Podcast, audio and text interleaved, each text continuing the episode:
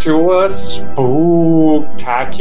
Halloween edition of Astronomy News with the Cosmic Companion. This week, we look at the scariest objects in the night sky, discuss the question of whether alien life arriving at Earth would be dangerous, and we have a wicked conversation with Erika Engelhaupt, author of Gory Details Adventures from the Dark Side of Science.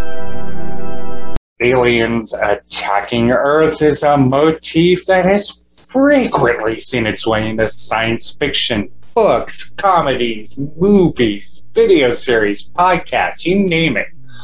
From War of the Worlds to Apple TV's new series Invasion, alien life often seems pretty darn determined to wipe out life here on Earth, or at least get themselves some free snacks. And that's uh, that's that's uh, usually us. Lunch is served. But would this actually happen? I mean, after all, a species advanced enough to reach Earth from a home planet light years distant would be far in advance of our own technology.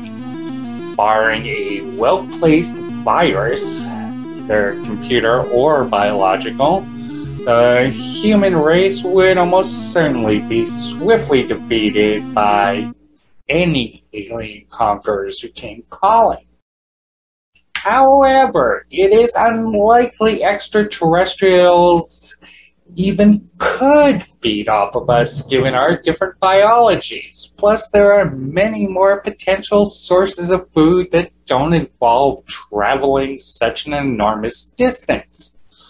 So, chances are we're probably not on any aliens' menu.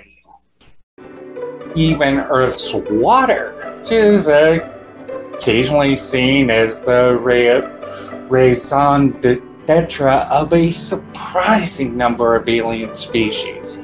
It is also unlikely to be a draw in real life, as water now appears to be fairly common around the cosmos.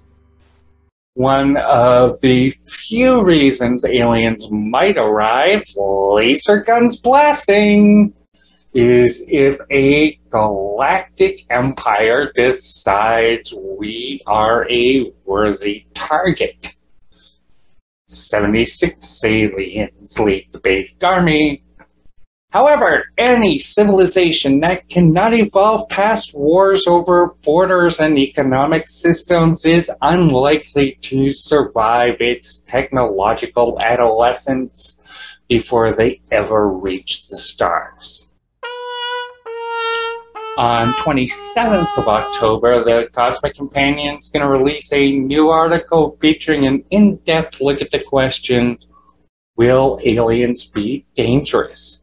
Make sure to read that article at thecosmiccompanion.net or on Medium. One of the very real dangers faced by life on Earth are wayward asteroids and comets.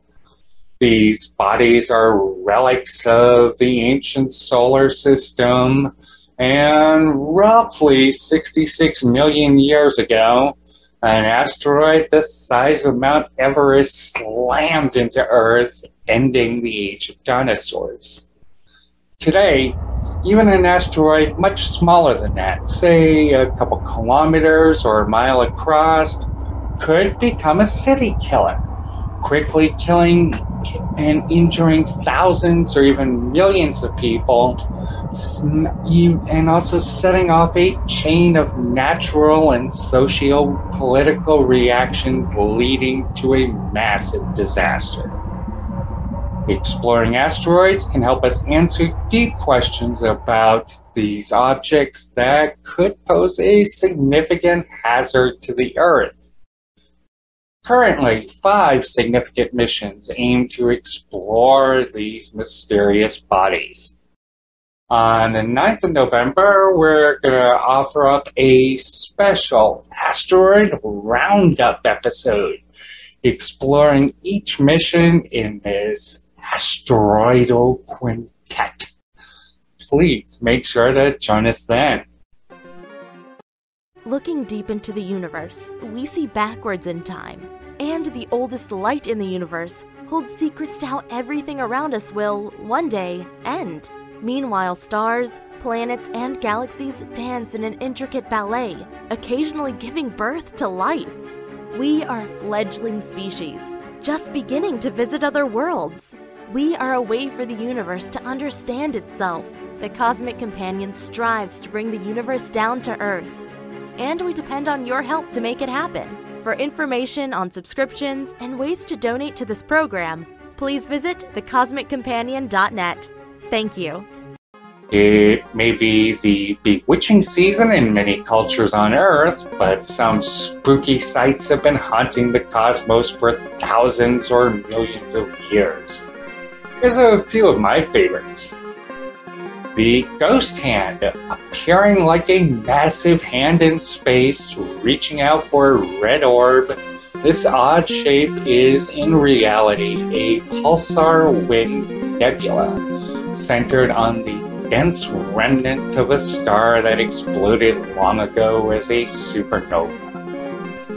Continuing on our ghost trope, the Ghost Nebula, 1200 light years from Earth, haunts the constellation Cepheus. This spooky apparition measures two light years across and is the result of dust clouds dimly reflecting light from distant stars. If Hansel and Gretel were to ever venture out into space, they will want to avoid IC 2118, otherwise known as the Witch's Head Nebula. This reflection nebula in the constellation of Orion shines from light produced by the nearby star Rigel. Next up, we talk with Erika Engelhaupt, author of Gory Details. She's going to bring us on a journey into the dark side of science.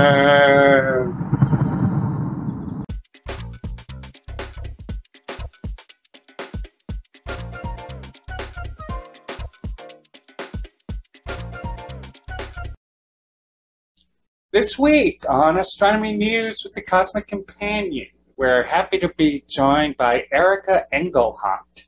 She is a science journalist who's written for National Geographic, Science News, and NPR. She's here to talk to us about uh, her new book, Gory Details Adventures from the Dark Side of Science. Welcome to the show, Erika. Thanks so much for having me. Yeah. So, you know, you explore a lot of creepy, gory topics in this book. How, how did you choose the ones you chose? Well, you know, I, I think that I have always been interested in the kind of weird, gross, eerie, if it's creepy, um, and it has science in it, then I've always been interested in it.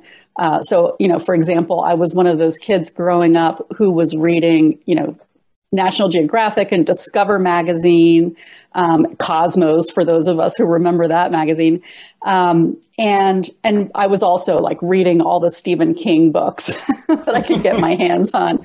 So for me, when I, uh, you know, I have a background in science. Um, uh, and I studied, you know, biology and environmental science.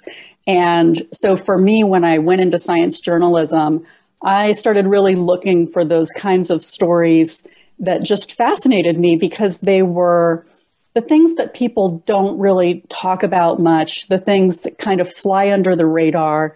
And a lot of times those turn out to be the things that we are afraid to talk about, you know, or mm. afraid to ask about. So sometimes that turns out to be the stuff that is kind of gross or creepy.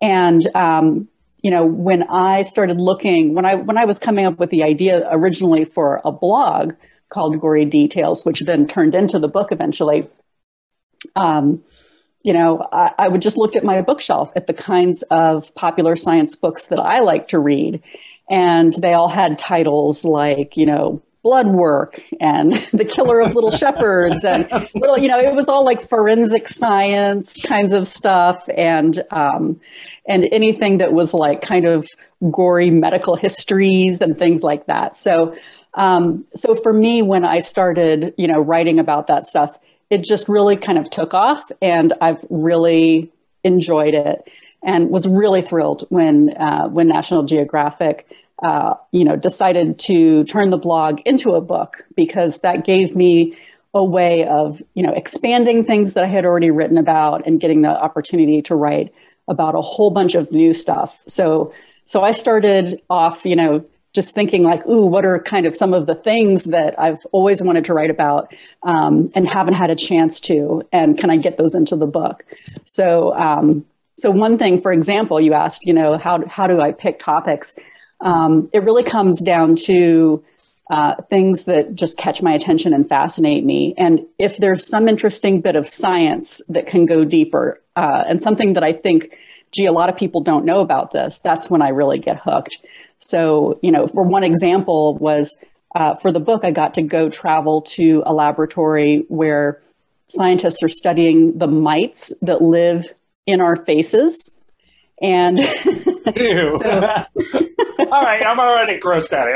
yeah, I know. It's, Please it is, continue. but it, it exactly right.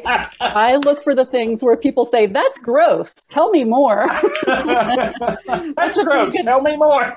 That's a pretty good description of the things that appeal to me. And um, you know, when I found out that that scientists were studying these little mites that live in our faces, and that they're basically living in all of our faces, like we all have them you know they're in your eyebrows they're in your pores on your face and they're on other parts of your body too living in your pores.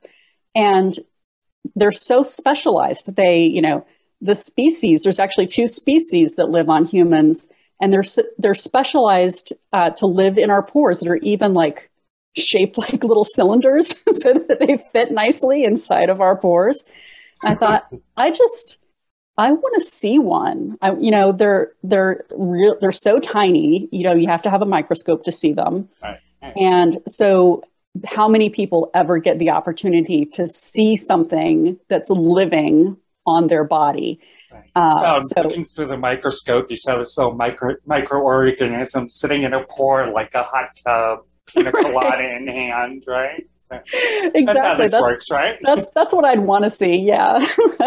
Unfortunately, the hard part is, you know, we they're very uh, understudied. We don't know a whole lot about these mites living in our faces because it's very hard to study them in our pores. It's hard to observe them in the wild, essentially, when they're just doing their thing because you can't really like stick your whole face under a microscope. But um, so what they do is they basically have to kind of scrape them out out of your face. You know, basically they'll come out with the the oils in your skin. So. Um, so I went in and I got my face scraped and we put it on a microscope slide and the scientist is, you know, looking through there and I got really nervous. I was like, you know, what if I, what if she can't find any? Because often they're, you know, they're not too easy to find. And, um, I mean, it took like maybe 30 seconds. She was like, Oh, I think I see one. and she ended up finding a whole bunch of them. so it was really cool. I got to actually look through the microscope and, you know, see my little face mite, like, you know, still alive, wiggling around and think how crazy that, you know, there's this whole little ecosystem on our bodies that most of the time we're not even aware of. Right. You know, I had a thought actually just before this interview that um, it's strange that you know we typically feel more connected to animals who are genetically close to us like mm-hmm. the higher mammals and sort sure. of can be put off or you know disgusted by you know maggots and you know insects mealworms yeah. and yeah yeah mm-hmm. um, but when it comes to eating them for people who eat animals it's just the opposite absolutely isn't that ironic it really is yeah, it really yeah, is. Why know? is that? Do you have any idea? well, that's a good question. Actually, that's a very good question. I think, you know, so much uh, of it comes back to that idea of disgust and what disgusts us and why.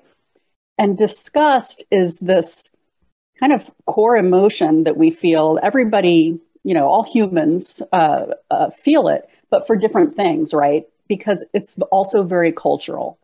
So, you know, at its core, at its root, it comes from being uh, repelled by things that could make us sick, right?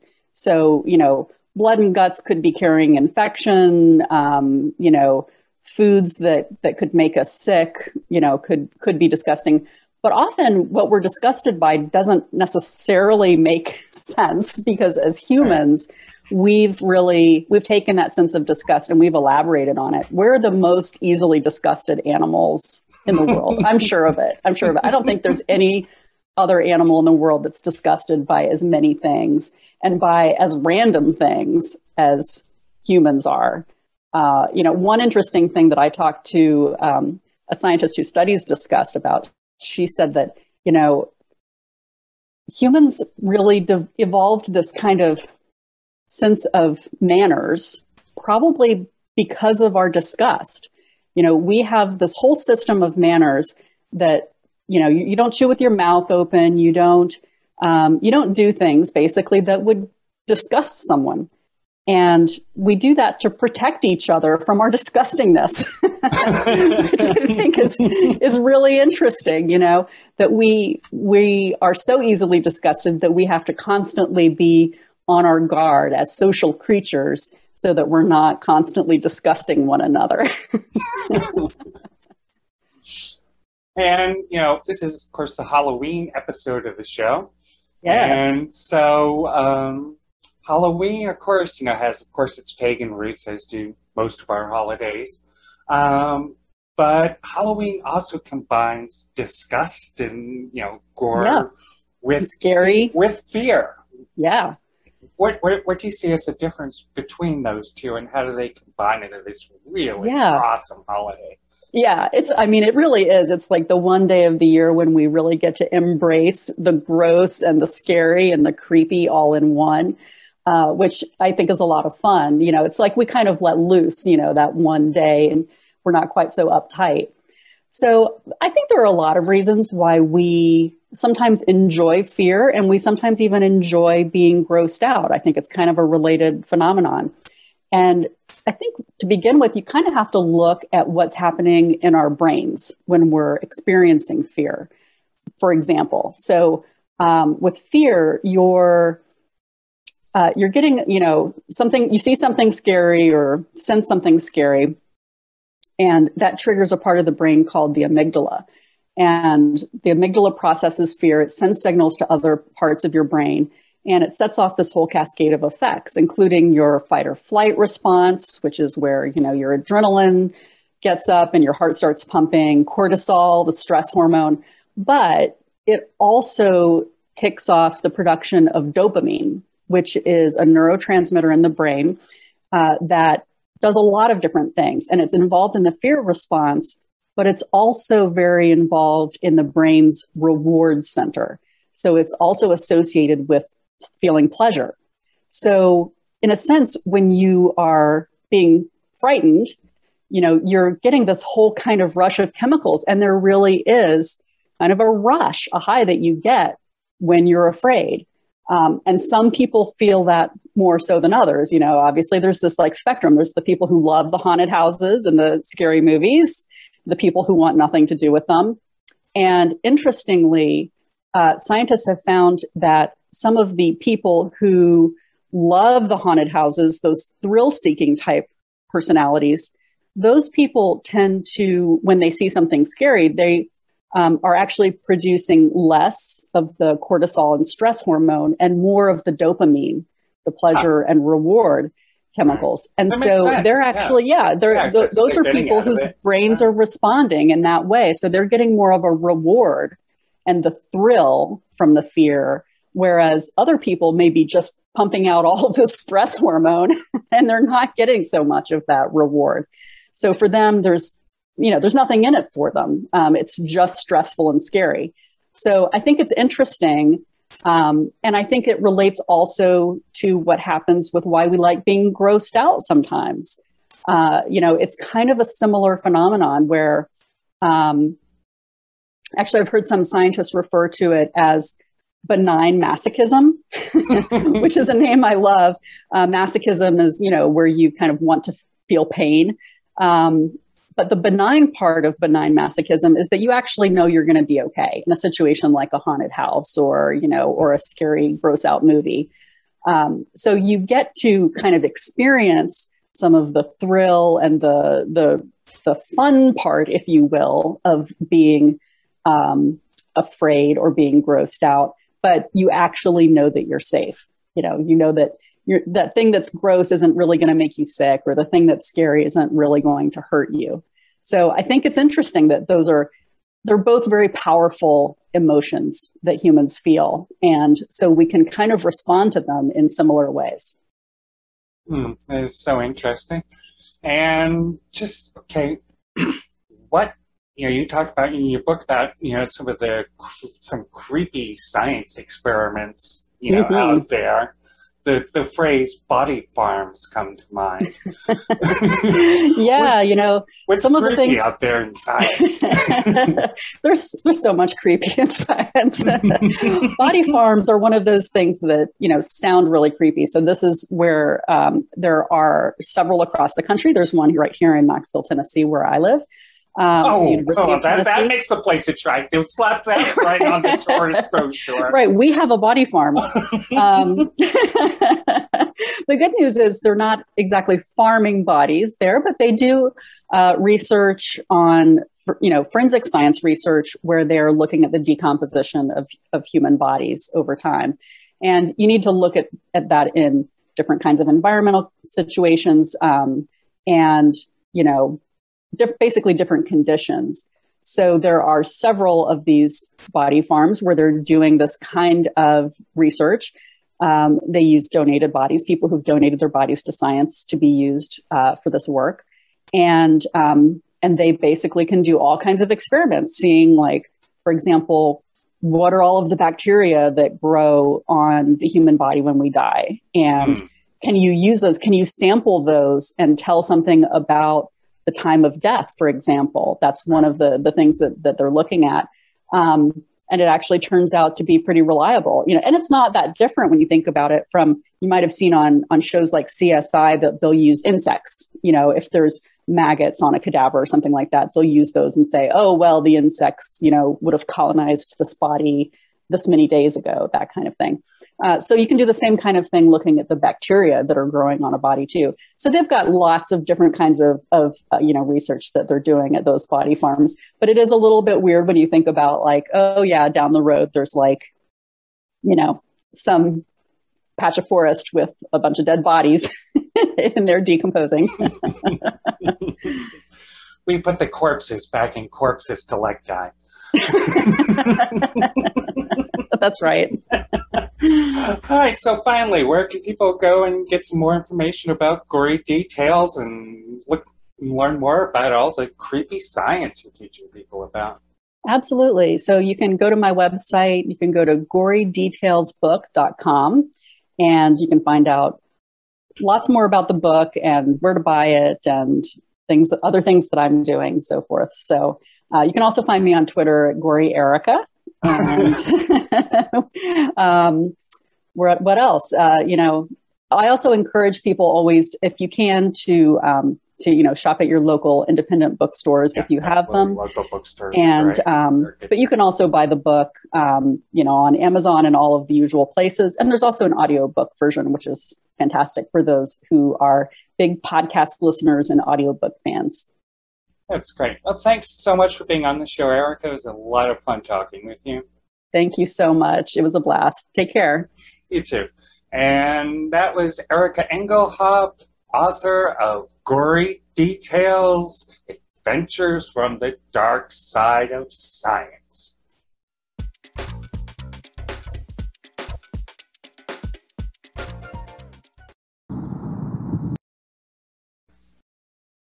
Visit with us each week on Astronomy News with the Cosmic Companion as we bring the cosmos down to Earth and scientists directly in, into your homes with fun, and informative interviews like the one you just saw.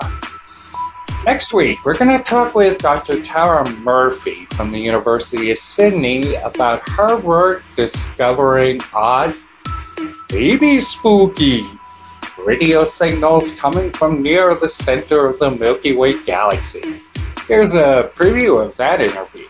One of our hypotheses was that this was a flaring star. So I mentioned at the beginning the circular polarization. That's a very strange property of, of light. That means that um, the light is not only aligned in a single plane, but that plane is rotating as it's traveling towards us. And the two types of objects that uh, cause that the most are pulsars and stars when they are flaring. So we thought this could be a stellar flare. But when we search for it in visible light, we see nothing. For a star to be that bright, to be flaring that brightly, but yet not visible in optical visible light, it means that um, it pretty much rules out that hypothesis, or it's a very, very, very cool dim star. and we need uh, better observations to try and find it.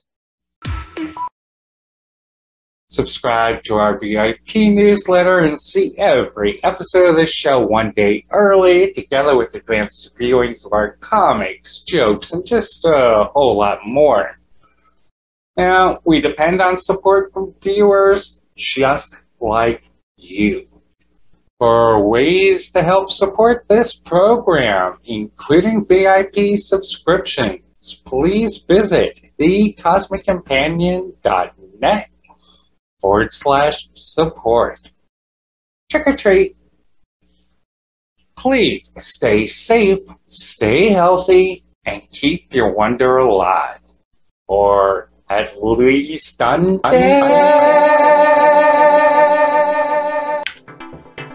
If you enjoyed this episode of Astronomy News with the Cosmic Companion, please download and share the episode on YouTube, Facebook video, or your favorite podcast provider. Remember, you can watch every episode of this show at thecosmiccompanion.tv. For more details on space and astronomy news, please visit thecosmiccompanion.com or thecosmiccompanion.net. Happy Halloween.